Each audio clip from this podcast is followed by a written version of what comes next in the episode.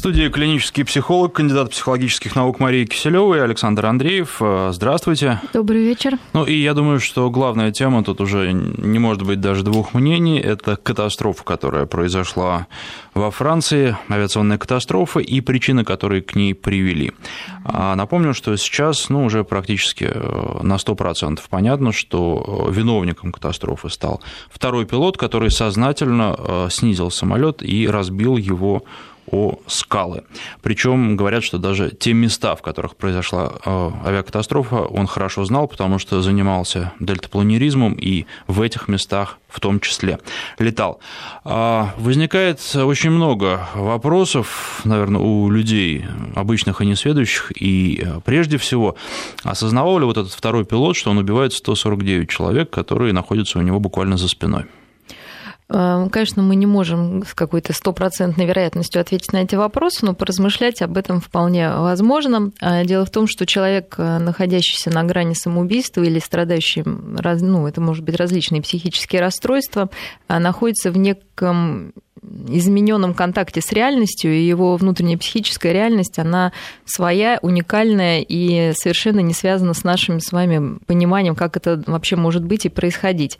И с одной стороны, э, находясь в таком то есть мышление похоже, знаете, как на некий тоннель, когда больной такой человек, он видит только то, что он хочет видеть, он может быть поглощен какой-то идеей, которая освещает вот ему его путь и, как говорится, под, ну, подкрепляет его мотивацию и заставляет его действовать. И в такие моменты он может, в общем-то, даже и не задумываться, что есть еще какие-то другие люди вокруг, и что он ответственен за их жизнь и просто выполнять ну, какую-то некую свою программу. Это с одной стороны. С другой стороны, мы можем предположить, что человек, у него могло быть некое разочарование в жизни, и жизнь ему казалась пустой, бессмысленной, возможно, мир жестоким и неприветливым, и он мог думать, что, убивая этих людей, он их тоже спасает вот от этого жестокого, бездушного мира, ну, заканчивая их страдания. То есть, может быть, два варианта, оба они, конечно, болезненные, но они вполне могли созреть вот в таком воспаленном сознании. И когда вы говорите, что он сознательно уничтожил этот сам, самолет, то есть, с одной стороны, конечно, сознательно, потому что он предпринял некоторые ну, как сказать, действия для этого. А с другой стороны, мы должны понимать, что критика у людей, страдающих психическими расстройствами, она нарушена. То есть для него это было не уничтожение сознательное людей, себя, а не... Ну, то есть там была какая-то идея, которая нам никогда не станет известной, потому что человека уже нет. И, конечно, двигается чаще бессознательное. А вот это уже тоже много можно гипотез придумать, почему именно такой способ был выбран. Потому что девушка рассказала, например, что он просыпался в кошмарах, ему казалось, что мы падаем. То есть, с одной стороны, его очень пугало это падение. И мы знаем, что когда человека что-то пугает, одним из способов с этим справиться, это сделать, а, взять над этим страхом контроль. То и... есть он таким образом хотел преодолеть свой страх? Ну, ну да, то есть это такой защитный способ, конечно, очень радикальный, опять же, нездоровый, но когда, как говорится, ну даже, знаете, в быту так говорят, что будет там, если я пойду там, ну ударишь грязь лицом. Иногда, когда люди вот такие тревожные, им говорят, ну пойди ударь уже грязь лицом, пойми, что как бы, ну, ты, ты это сделал, и что, ну, что-то дальше будет жить, жизнь как-то продолжаться, да, но это вот в таком здоровом случае, когда есть какая-то такая страшная реакция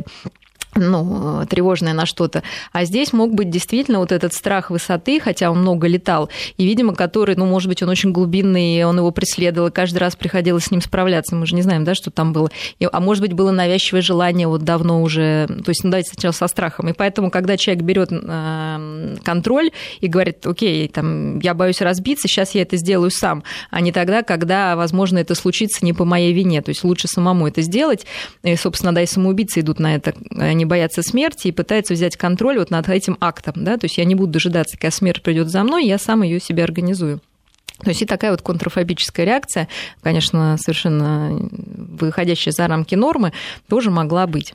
С другой стороны, мог быть навязчивое желание, например, у него разбить этот самолет. И тогда действительно еще более страшно, что мы падаем, потому что есть желание бессознательное. Сейчас такое бывает когда мы бессознательно желаем кому-то там, может быть, чего-то нехорошее, и очень за них начинаем беспокоиться тоже, да, ну, в жизни это в более мягкой форме. то здесь тоже может такое быть, что вот, э, потому что люди с депрессивными расстройствами чаще часто имеют навязчивые некоторые желания и мысли, действия совершают, чтобы уйти от этой и от тревоги, от депрессии. И, возможно, вот э, единственным способом было уже избавиться от этого, ну, как бы вот это осуществить. Мы должны понимать, что мы оценим его со своей здоровой психикой как здорового человека, но он, конечно же, и это уже подтверждено, человек был все таки психически нездоров. Просто, наверное, уровень, ну, степень этой нездоровости вовремя не заметили и не смогли вот уберечь людей от него. И на самом деле психические, психиатрические заболевания, они точно такие же заболевания, как, я не знаю, инфаркт, который мог произойти с пилотом, если бы он разбил самолет, его бы не осуждали так. Но даже клиническая депрессия или там шизофренические расстройства, они так, это тоже такая же болезнь. Нам кажется, что человек делает что-то специально, чтобы навредить, ну или да, как-то вот понимая все последствия, но человек не понимает. В этом-то вся и суть, и горе этого заболевания. Поэтому его жалко, что ему не оказали помощи. Безусловно, жалко людей, которые вот оказались с ним в одном месте в это время. Но ведь та же девушка говорила и о том, что он хотел якобы изменить систему. Тут уж правду она говорит или неправду, трудно сказать, но возможно ли версия, что он сделал это э, умышленно, и что он, а, когда это делал, осознавал, что э, у него за спиной находятся люди? А можно ли второго пилота, разбившегося самолета, каким-то образом сравнивать с Брейвиком, например? Ну, с одной стороны, конечно, мы должны понять, что, да, еще есть такая версия, что должны опять понять, откуда вообще могла возникнуть такая идея, да, то есть э, девушка его рассказывает, что он хотел войти в историю, что он э, хотел стать там знаменитым, изменить систему, но понятное дело, что вот этим актом систему-то вообще непонятно, как он меняет, скорее он вошел в историю. А какие люди хотят обычно войти в историю, э, тем более таким, извините, способом странным, да? А люди, которые в глубине души э, понимают, что они совершенно ничтожны, ни на что не годны, не способны, им так, по крайней мере, кажется. И нормальным способом они никакой популярности и известности не приобретут. Но есть некоторое, опять же, бессознательное, очень сильное влечение, желание э, вот как бы эту известность завоевать. И тогда может, опять же, сформироваться такая вот бредовая идея, э, причем навязчивая идея, да, вот войти, и дальше человек, опять же, становится, вот мы говорим, сознательно хотел, да, но он уже не становится ее рабом. Конечно, это какая-то его часть, но совладать с ней очень сложно.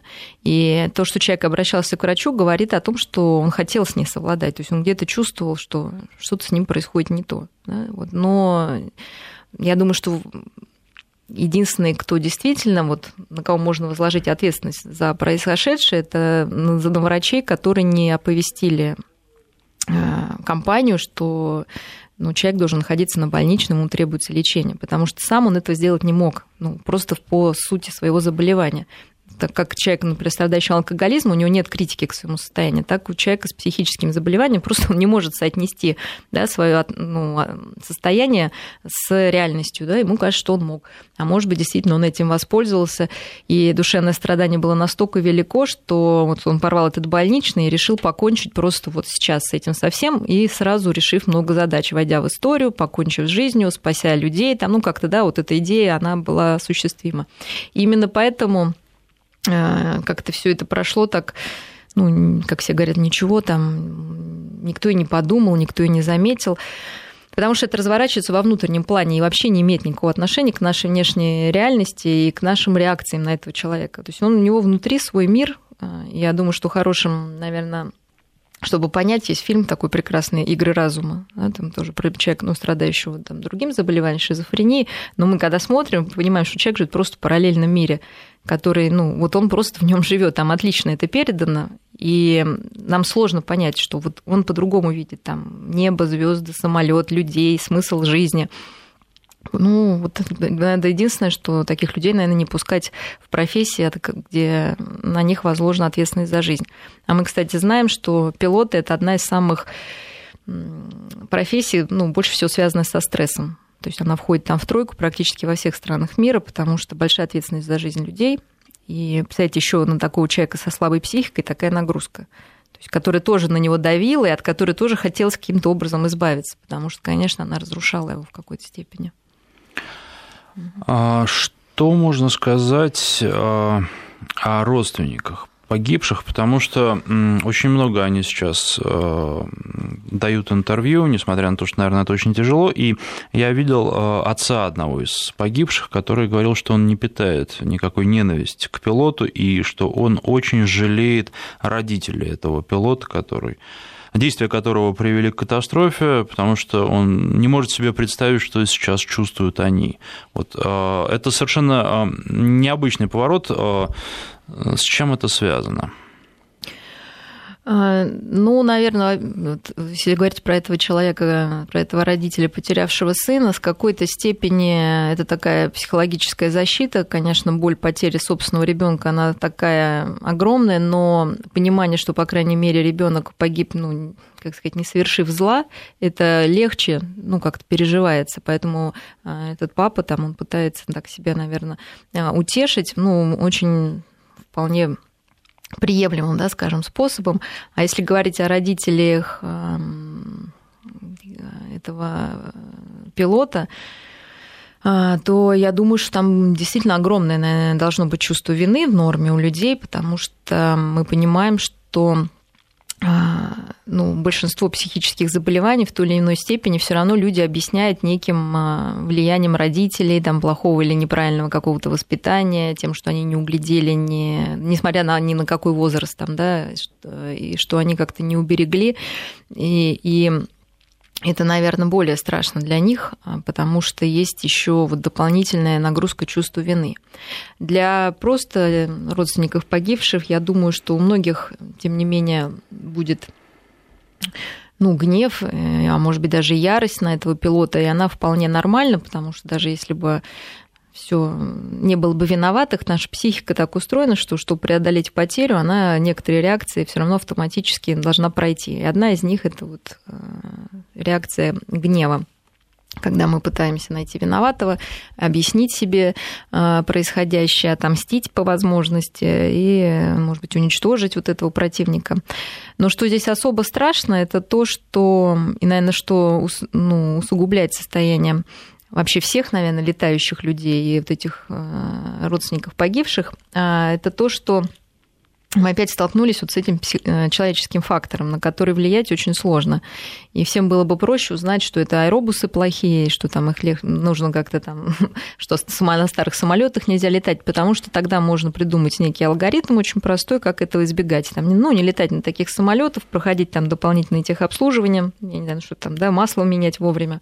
А вот, с человеческой психикой все сложнее. И настолько, ну, даже сложнее, чем просто каким-то организмом, потому что мы не можем там даже если это ишемическая болезнь сердца, мы можем там, не знаю, сделать операцию, там, да, если что-то еще, тоже как-то более э, найти субстрат вот этот больной и как-то его менять.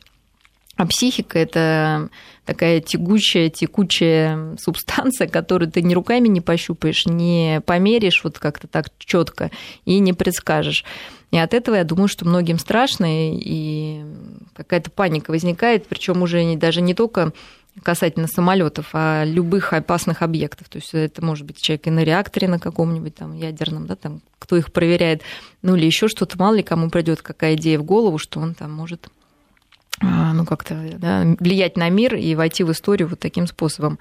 Но, с другой стороны, спешу успокоить, что все таки наверное, это какие-то исключительные случаи, и по статистике, ну, психически больные люди совершают, ну, вот если взять психически больных людей, нормальных, столько же там преступлений, даже здоровых совершают значительно больше. То есть они вполне мирные и на самом деле обычно страдают очень сильно сами и не приносят никакого вреда окружающим. То есть их страдания значительно выше, чем какой-то от них возможный, наверное, вред. То есть это вот просто такой единичный случай, и очень печальный, страшный поучительный, что мы должны все-таки замечать этих людей и скорее помогать им, потому что часто люди же боятся ну, говорить о своих душевных проблемах, потому что боятся стать изгоями, боятся ну, как-то выпасть из общества, потерять вот эту тонкую нить, связывающих с окружающим миром, и они скрывают, поэтому, собственно, это никому и не видно, да, что у них какие-то проблемы. Приходится скрывать это. А, ну, избитая фраза, что история не знает слагательного наклонения. Тем не менее, сейчас появляется очень много информации о том, что, ну, во-первых, дети, которые, 16 школьников, которые летели в этом самолете и погибли, они были отобраны, там был конкурс, по-моему, три человека на место для того, чтобы лететь в Испанию. И летели лучшие, которые доказали свое право лететь, и остальные, которые не полетели, были очень расстроены. А эти школьники могли не полететь обратно, потому что одна из девочек, которая входила в группу, забыла в семье, они жили в Испании в семьях, которые их принимали, паспорт. И если бы э, люди, которые, у которых она останавливалась, не привезли в аэропорт этот паспорт буквально в последнюю минуту, то все бы не полетели и таким образом спаслись. А, ну и в связи с этим вот возникает вопрос следующий. А могло случиться так, что вообще этой катастрофы не произошло бы, потому что ну вот первый пилот просто не вышел бы а, из кабины в этот момент или вообще во время полета не вышел? Или все равно это судьба, и если бы катастрофа не произошла а, в этот день, то она произошла бы на следующий день во время следующего полета. А, ну, конечно, такое гадание, но тем не менее, почему мы об этом сейчас думаем? Я думаю, об этом думают вот, опять же, эти родственники прежде всего, потому что и те дети, которые не полетели, потому что у нас у всех остается вина выжившего. То есть мы должны понять, почему нам хочется об этом размышлять. Потому что когда вот так вот невинно, несправедливо люди погибают, то люди даже, скажем, не первого круга, а более широкого круга, э, ну, испытывают некое чувство вины, понимая, что на их месте мог оказаться любой, и как будто эти люди, ну, в нашем таком, ну, когда страшно, мы так мистически начинаем мыслить, некая жертва, такая как вот, э, ну, принесенная, да, что вот теперь, ну, как говорят, в одну воронку два раза не попадает, что теперь такой случай будет далеко, но нам хочется так думать и себя успокаивать. Поэтому, конечно, мы об этом думаем, и пытаемся себя успокоить, что э, да, мы не, были в этом самолете, но, естественно, это вызывает обратное чувство вины, что мы как будто этих людей использовали. Хотя на самом деле это просто вот так, такие, ну, как сказать, специфика человеческого сознания, да, вот так вот, точнее говоря, бессознательно, вот так все вот обставлять, чтобы полегче было с реальностью справиться. А, могло ли не быть? Ну, Смотрите, конечно, человек э, уже, если он 6 лет назад, да, у него был уже потом диагноз, собственно, непонятен, да, что там было на самом деле, потому что депрессивное расстройство, оно может быть шизоаффективным, то есть там с какими-то еще, да, такими шизофренического типа расстройствами. Ну вот, я говорю, может быть, с навязчивыми идеями. И, возможно, не полети он в этот раз, прошел бы, конечно, этот кризис, потому что в основном психические заболевания, они так понятно, то рецидив, то наоборот ремиссия, да, и он бы мог уйти в ремиссию, и вообще неизвестно, когда бы она опять могла, например, этот рецидив случиться. Если это какая-то навязчивая идея там, или желание там, да, вот все-таки совершить самоубийство, попрощаться с жизнью, то часто бывает это, да, что это какая-то импульсивная больше да, вещь, и если бы не совпали обстоятельства, то тоже бы это не произошло. Но, с другой стороны, вот анализ записи говорит о том, что уже, когда он сел в самолет, у него уже было некое, да, такое как сказать, план уже был, потому что его ответы были очень неопределенные по поводу да, посадки, что может быть, посмотрим, там, да, как-то вот он уже э, некий сигнал, естественно, который человеку в голову не придет расшифровывать, давал, что он не уверен, что они там приземлятся. Вот. Неизвестно, выйдет, не выйдет этот пилот э, главный там по нужде не случись этого, ну, могло другой раз произойти. То есть здесь сложно сказать, но с другой стороны мы должны понимать, что вот эти все идеи, конечно, суицидов и таких вот поступков, они, если бы кто-то догадался и вклинился, конечно, можно было бы на это влиять и увести да, от беды вот этой всех но для этого нужно было другие обстоятельства и, наверное, другое общение с этим человеком может быть, как-то внимательнее к нему отнестись. Ну, а с другой стороны, наверное, есть случаи, примеры в истории, когда люди сознательно шли к тому, что они задумали, и ну, пытались да. совершить э, самоубийство несколько раз э, до победного, до успеха. Ну, вот Хемингуэй как один из таких ну, примеров. Ну, да. То есть, если это уже такая идея совсем серьезная, ну, просто тогда нужно было человека госпитализировать, проводить нормальное долгое лечение, медикаментозное, там, психотерапевтическое. Конечно, надежда для него была, но если бы этим занимались по-настоящему, а не просто так. Можно ли э, каким-то образом представить себе и э, смоделировать, что ощущал вот этот второй пилот, который сидел за штурвалом и снижал самолет, а когда ему в дверь, в запертую дверь стучал первый пилот, который остался снаружи, а, пытался просить его, требовать, чтобы он открыл дверь? Говорят, что у него дыхание даже ровное было, не менялось. А, ну, вот мы возвращаемся, да, давайте представим, смоделируем его реальность, да, вот сидит человек, он а, много лет испытывал душевные терзания в любом случае, да, то есть мы не знаем их характер, но можно их описать как бессмысленность, ненужность, одиночество, в любом случае, да, вот это все было. А дальше есть некие защитные там, да, какие-то механизмы, например, да, если он считал, что он какой-то беспомощный, ненужный, очень уязвимый, то в этот момент, скорее всего, он испытывал триумф, что он закрыт, что бесполезно ломиться, что он хозяин лайнера, хозяин главного пилота, и тот теперь ему не указ, и все люди в его подчинении. Да? То есть, может быть, такие мысли. Почему при этом должно сбиваться дыхание? Вы должны понять, что человек в этом живет, да, там нет никакой муки совести, какого-то, вот я говорю, критики, да, потому что это болезненное состояние.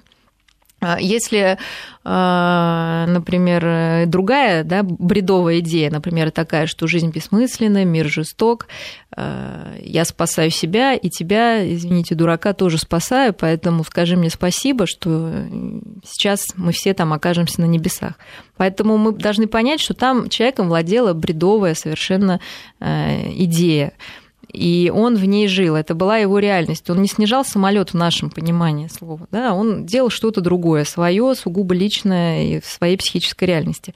Поэтому волноваться по этому поводу смысла ему, собственно, не было. Поэтому он так спокойно все это делал. Он делал то, что он считал нужным, и имел для этого объяснение очень структурированное, скорее всего, потому что рука, собственно, у него не дрогнула, не было какого-то метания, там, да, минутной слабости. А, все было выверено. Мы еще не знаем, может, какие-то он медикаменты там принимал тоже, которые, знаете, вполне могут быть успокаивающими, да, вот, и которые, может быть, как раз обострили этот процесс, потому что когда только начинаешь принимать э, медикаменты да, при неких психических расстройствах, они могут парадоксальным образом усугублять на какое-то время вот эти симптомы, но при этом человек, опять же, критически не может это оценить. А теперь о том, что чувствовал первый пилот, который находился по другой сторону двери. А можно ли сказать, что он умер с глубочайшим чувством вины, потому что да, не смог предотвратить да, я думаю, эту трагедию? Что, да, наверное, самое большое страдание испытывал этот пилот. И вот это представить, наверное, нам легче, потому что это уже нормальная, здоровая психика, когда ты понимаешь, что ну, ты бессилен абсолютно, и тем не менее ты все равно несешь ответственность за происходящее. В туалет ли ты там вышел, или тебе там плохо стало, все равно ты главный, ты должен что-то сделать, ты должен каким-то образом остановить этот ужас, и при этом страх еще, ну, то есть это такое чувство долга, да, плюс чувство сам, инстинкт самосохранения, когда ты понимаешь, что ты сейчас умрешь, плюс ответственность за этих людей, которых ты не сберег. Я думаю, это вот это намного более тяжелое было переживание, чем у этого пилота, который вел вниз. То есть, потому что это были настоящие человеческие чувства, раздирающие а, и живые, и ну, воспринимающие реальность во всем ее кошмаре происходящем. Вот, конечно, я думаю, что и другой персонал, который понимал, что происходит, наверное, были очень мучительные вот эти минуты а, жизни. А, вопрос, который, я думаю, тоже многих волнует, и тем более, что вы говорили, что, ну, по сути, а, теперь есть достаточно большая группа пассажиров, которая, входя в самолет, будет заглядывать в глаза экипажу и пытаться найти там Конечно, да. А, какой-то здравый смысл или, наоборот, признаки безумия для того, чтобы решить для себя, лететь или не лететь. А насколько вероятно повторение подобной трагедии? Ну, на самом деле, то есть такой-то вероятности, если есть проверка, я думаю, она мала, потому что, мне кажется, какая-то ошибка произошла вот в отборе, в отслеживании медицинского состояния. Но если вообще, в принципе, говорить о таком явление, как повторные суициды, например, ну кто-то там да, совершил, то часто это бывает заразительным для людей, которые сомневались. И, может быть, а, на кого-то это наведет на мысль, и для кого-то этот человек станет героем. Ну, конечно, для людей тоже с измененным состоянием психики.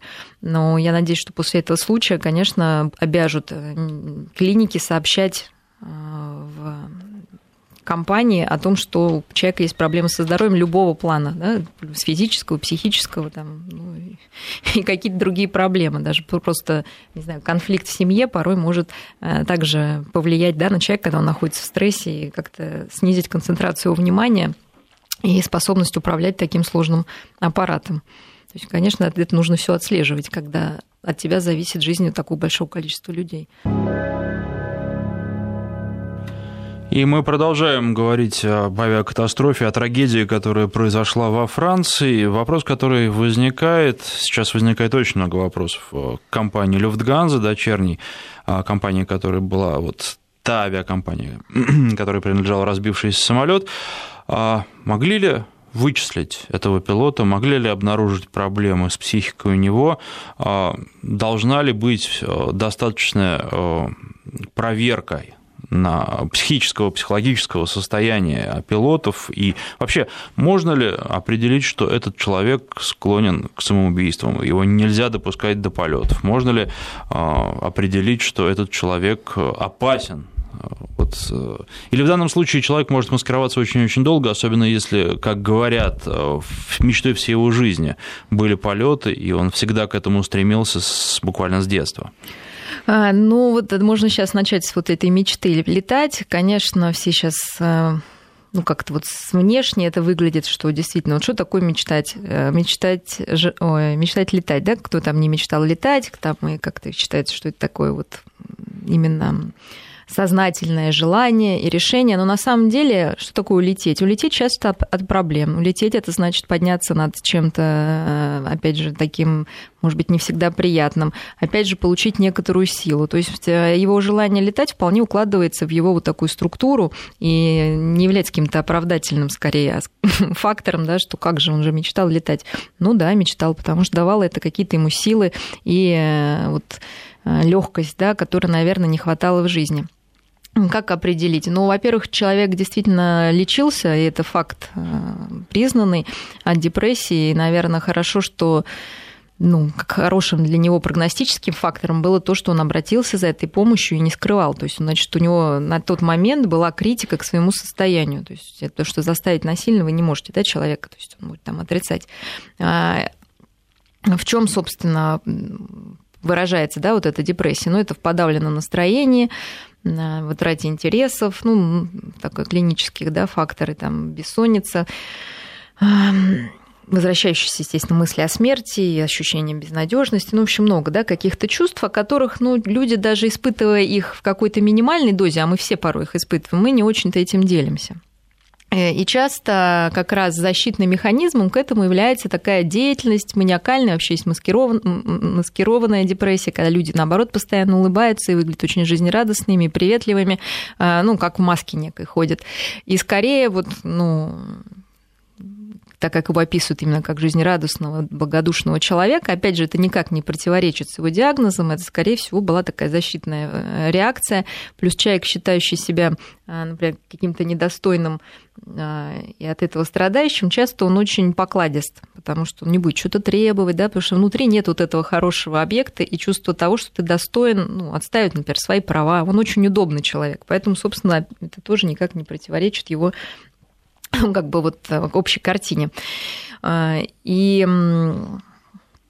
то, что, например, он занимался спортом, да, вот я хочу сказать, что очень многие, вообще спорт хорошая вещь, да, но кто-то занимается спортом действительно для того, чтобы уйти там, да, от стресса, снять напряжение, э, как-то физическую форму поддержать, но, возможно, в его случае это было чуть больше вот именно какой-то клинической истории, потому что многие люди, страдающие ну, душевно, им хочется физически как-то вот это преодолеть, опять же, образно говоря, убежать от проблем.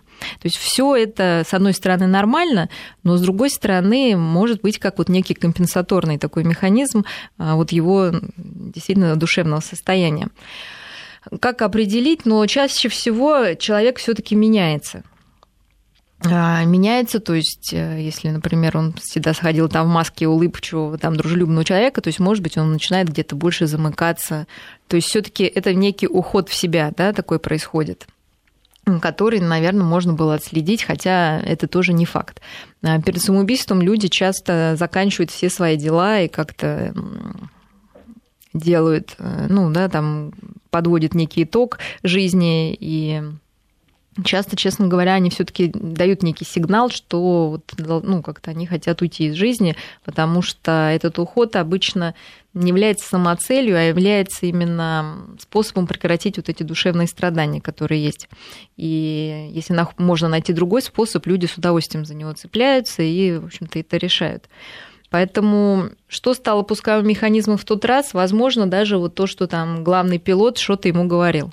Может быть, это для него показалось. Но дело в том, что э, человек в депрессии вообще у него очень низкая самооценка, и он э, очень негативно воспринимает все, что к нему обращено, как подтверждение собственной никчемности. Возможно, вот то, что это даже элементарное обсуждение, что нужно будет снижаться, готов ли он, подействовал на него как ну, унижающую, типа, что я сам не знаю, да, и вот Сейчас я вам докажу. Мы не знаем, да, что там случилось вот именно в этой психической реальности, но даже вот такая мелочь для человека, страдающего душевно, может быть пусковым механизмом, чтобы вот со всем этим покончить, потому что это настолько непереносимо.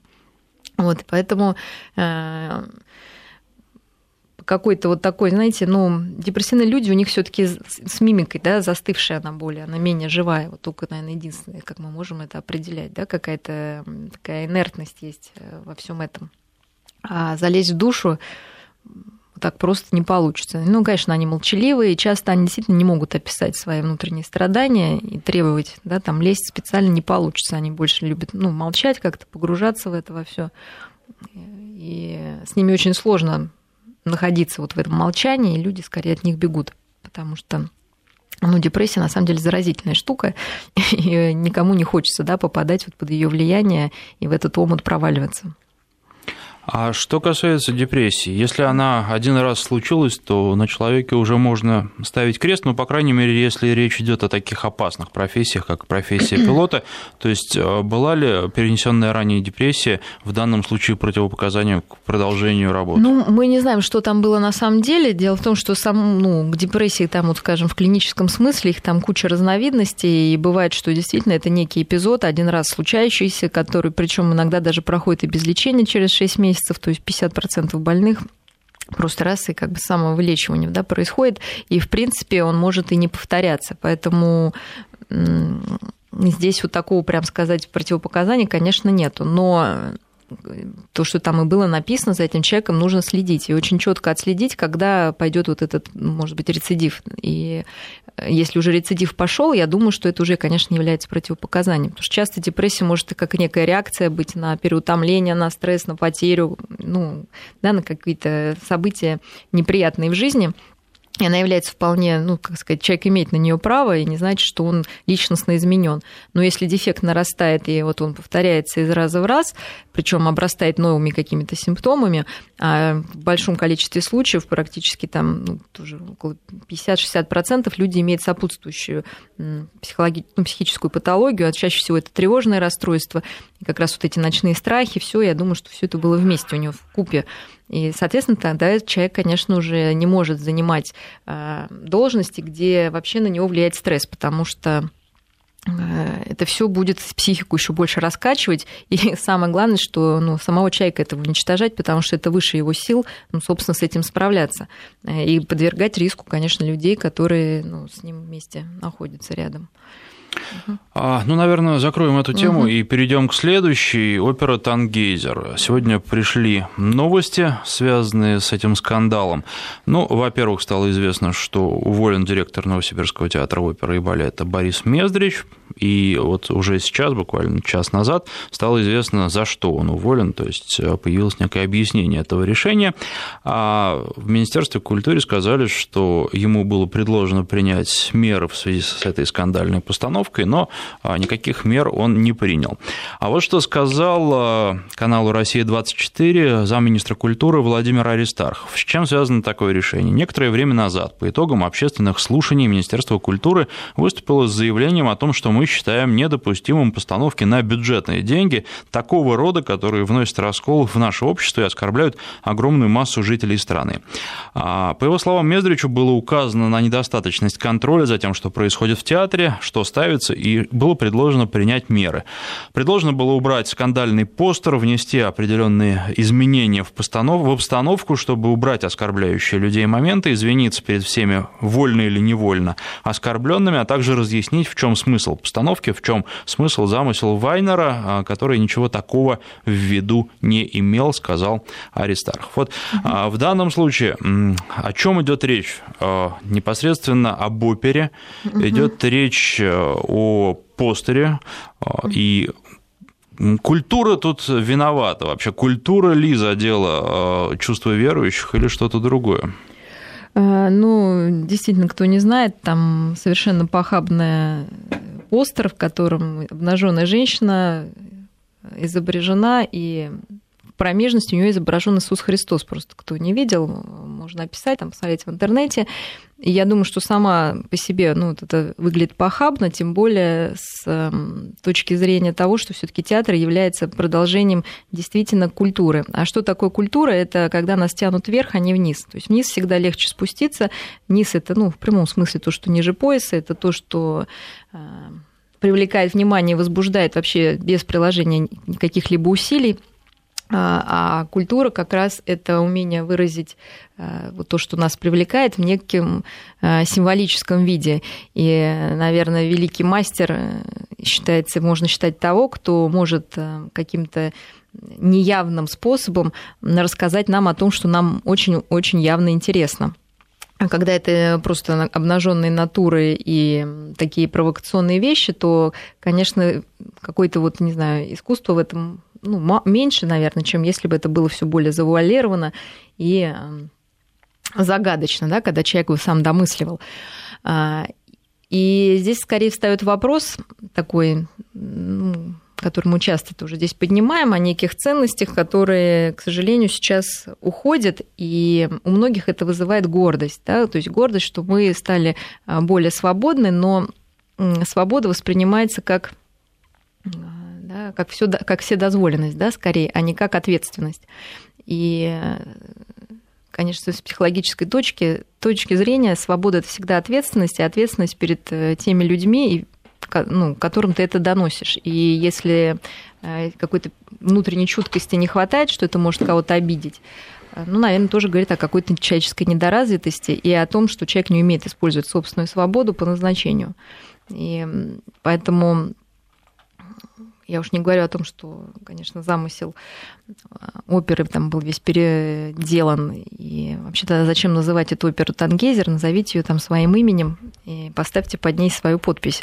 И сделайте это за свой счет ну, и приглашайте да, туда Тогда, людей. наверное, просто люди не пойдут. Да, да. Ну, а, так... Клинический психолог, кандидат психологических наук Мария Киселева в студии. Сейчас новости, после них продолжим. А, продолжая разговор о Тангейзере, если а, все это не искусство, то кто люди, которые это создают, и зачем они это создают? Они делают это сознательно, просто потому что а, создать что-то действительно стоящее они не могут, а каким-то образом прославиться хотят, или какая-то другая подоплека у всего этого психологическая? Э, ну, конечно, кто не хочет прославиться, здесь это такая, наверное, самая явная э, да, вершина айсберга. Но почему таким способом? Наверное, потому что это вообще тенденция такая сейчас происходит, некоторое, ну, такое снижение планки не только в искусстве, но и в отношениях. Э, и действительно, настоящая любовь, настоящее искусство подменяется там, любовь там, просто сексом, да, там, искусство просто обнаженкой. И, наверное, это результат вот, развития ну, общества в последнее время, когда ну, какая-то забота о детях подменяется подарками, да, вот ну, такая вот потребительское отношение. И э, интересно, да, вот на, по данным Яндекса, если раньше людей интересовало, например, что такое любовь, теперь всех интересует, что такое селфи. То есть это такая вот любовь к себе и нарциссическая такая составляющая является сейчас более интересной для человека, чем отношения с другим. А, но сам он для себя интересен не потому, что он такой интересный, а потому что там настолько пусто, что хочется, ну, хотя бы увидеть себя как-то со стороны, хоть какую-то внешнюю оболочку ощутить, да, и вот это увлечение вот этими всякими, ну, селфи на всех вот Причем интересно, что даже человек сам себя должен снять, то есть ему даже никто не нужен для того, чтобы получить эту фотографию. То есть он вот совершенно такой одинокий, вот это одна пустая оболочка на фоне разных, э, ну, как сказать, веб-сайтов, я не знаю, как сказать, да, везде он Обычно себя... достопримечательности. Да, да, да, и, да, где-нибудь достопримечательности или там великих людей, да, то есть что он где-то причастен вот к этой внешней реальности. А, и сюда же можно отнести вот это желание, ну, потому что близкие отношения, если, тебе, если тебя внутри пусто, ты не способен на близкие отношения, но где-то внутри есть такой голод э, ненасытный, ну, и ты понимаешь, что что-то тебе не хватает, да, а что так как человек этого не имел, да, он не может даже ну, описать, да, как то, что, например, если мы что-то не пробовали в жизни, да, на вкус, то мы не можем, да, сказать, как, каково оно. И тогда идет вот такое, такая замена самым простым, да, то есть вот эта внешняя замена, внешняя любовь, такая сексуальная, телесная, которую, ну, легче всего ощутить, легче всего получить удовольствие, но она не насыщает, потому что не дает именно вот этого питательности такой, да, она просто снимает напряжение в лучшем случае. А, и вот я думаю, что вот это все идет, вот, к сожалению, из такого, ну, не знаю, перерождения человека в принципе, да, не конкретного этого автора, потому что на него же тоже кто-то пошел и посмотрел, и людям, наверное, понравилось, и есть его защитники. А, вот, и кто-то скажет, что это нужно сейчас народу, но я думаю, что именно задача всегда была искусство и театр, тем более такого, когда это опера, когда это такое высокое искусство, а, эм, давать людям именно пищу сытную такую, пищу, которую нужно долго переваривать, которая насыщает надолго и которая обогащает, вот, ну, если переводить да, на действительно пищу съедобную такую, ну, некими витаминами, минералами, которая делает человека сильнее, укрепляет его эго, да, его сущность. Но вот сейчас с этим сложности. Мы видим, что и молодежь сейчас так общается, да, на уровне таком ВКонтакте такой совсем поверхностный контакт, а, потому что деток э, не учили вступать в контакт более глубокий, и, соответственно, значит, этого контакта не было с самыми близкими людьми, с родителями, а они подменяли это вот такими поверхностными подачками в виде подарков, либо сверхконтроля, да, там, например, образование, вот мы тебе все дали, вот это наш вклад в тебя, да, а вот твоя внутренняя сущность, она, к сожалению, мало кого интересовала, поэтому и людям сейчас вот интересно такое создавать и смотреть на это. Вот. Но, тем не менее, мы можем на это влиять, вот, э, показывая, что есть вообще-то душевная жизнь, более интересная, богатая, и на самом деле то, чего людям очень не хватает сейчас. А вот вы сказали развитие общества. Это развитие общества действительно или это, это деградация? Ну, конечно, да, это скорее деградация потому что развитие всегда подразумевает новый продукт более да, лучшего содержания и способствующий самореализации и развитию дальнейшему. А вот, мы понимаем, что люди с такой нарциссической пустотой, они, вот, они как раз, понимаете, не способны создавать а, в прямом смысле творить, они способны эксплуатировать да, некие образы с тем, чтобы получить для себя известность. То есть у них творение да, не для творения такого, знаете, вот безвозмездного, что ли, да, а это эксплуатация каких-то образов. И здесь идет чистая эксплуатация Вагнера, да, когда там к него опере вообще никакого отношения, ну, я имею в виду, к либретто не имеет, к Христу, там, да, вот, то есть это просто использование образа ради какого-то своего э, там, удовольствия и самовосхищения. Вот, что теперь, видите, всем говорят и здесь, и там про него. А популярности, как известно, не бывает там знаков, да, то есть человек уже прославился, ну, молодец, теперь будут его называть еще изгоем, там, да, то есть он уже в ореоле там а, то, что на него гонение, инквизиции, мученика, да, то есть вот пошла вся вот эта история. Зачем же что-то хорошее создавать, когда на плохом можно вполне разжиться и, в общем-то, жизнь продолжается. Ну, дадим ему еще шанс. Может быть, действительно, человек молодой, мы же понимаем, сколько там ему лет. Лобная доля-то развивается все-таки после 20 далеко у нынешнего поколения. То есть э, человек еще со стороны не может это оценить и как-то сам, ну, внутри себя варится, как в собственном соку. Вот. Ну, может быть, подрастет и как-то этот опыт переварит и поймет, что можно создать что-то более красивое, интересное, без эксплуатации ну, дешевых каких-то вот этих сцен.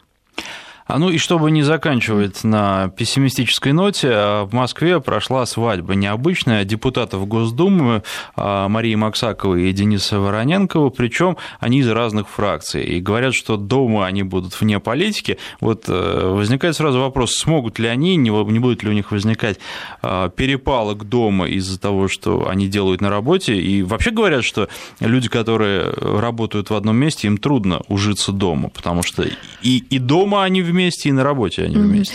Ну, мы должны понимать, что профессиональный, то есть у человека много, он состоит из разных идентичностей, да, вот одна из них это профессиональная, и это лишь маленькая часть человеческой сущности, и когда люди работают вместе, с одной стороны, это большой плюс, потому что у них общие темы для разговора, даже если у них разные мнения на, на этот счет, но они понимают какую-то структуру, я не знаю, даже график, то есть не обижайтесь, кто-то задерживается, да, потому что часто бывает, когда люди работают ну, в разных графиках, в разных структурах, им вообще сложно понять, ну, как другое рабочее место другого устроенная работа. Вот. Но я думаю, что не спорить все равно вот так вот отсечь это очень сложно, да, вот эти все взгляды. Но с другой стороны, у меня есть ощущение, что это будет, наверное, какая-то маленькая доля в их жизни, которую они потратят да, на обсуждение каких-то политических вещей, потому что жизнь гораздо больше, чем работа, и намного более интересней. И люди, наверное, все-таки сходятся, раз они сошлись, не как бы учитывая этот фактор, но не, он не основной да, для их э, союза. А так хорошо, что люди своим примером показывают, что нужно создавать семьи, даже если у вас вот иногда не совсем совпадающие взгляды, потому что идеально подходящих людей, идентичных, вы не найдете. Да? Это такой хороший признак. Потому что каждый ищет какую-то прям вот вторую половину, которая прям вот ему идентична. Да? А тут люди немного разные, но тем не менее интересные друг, друг для друга. Ну что, пожелаем им счастья, мир угу. да любовь. Клинический психолог, угу. кандидат психологических наук Мария Киселева. До свидания. Спасибо.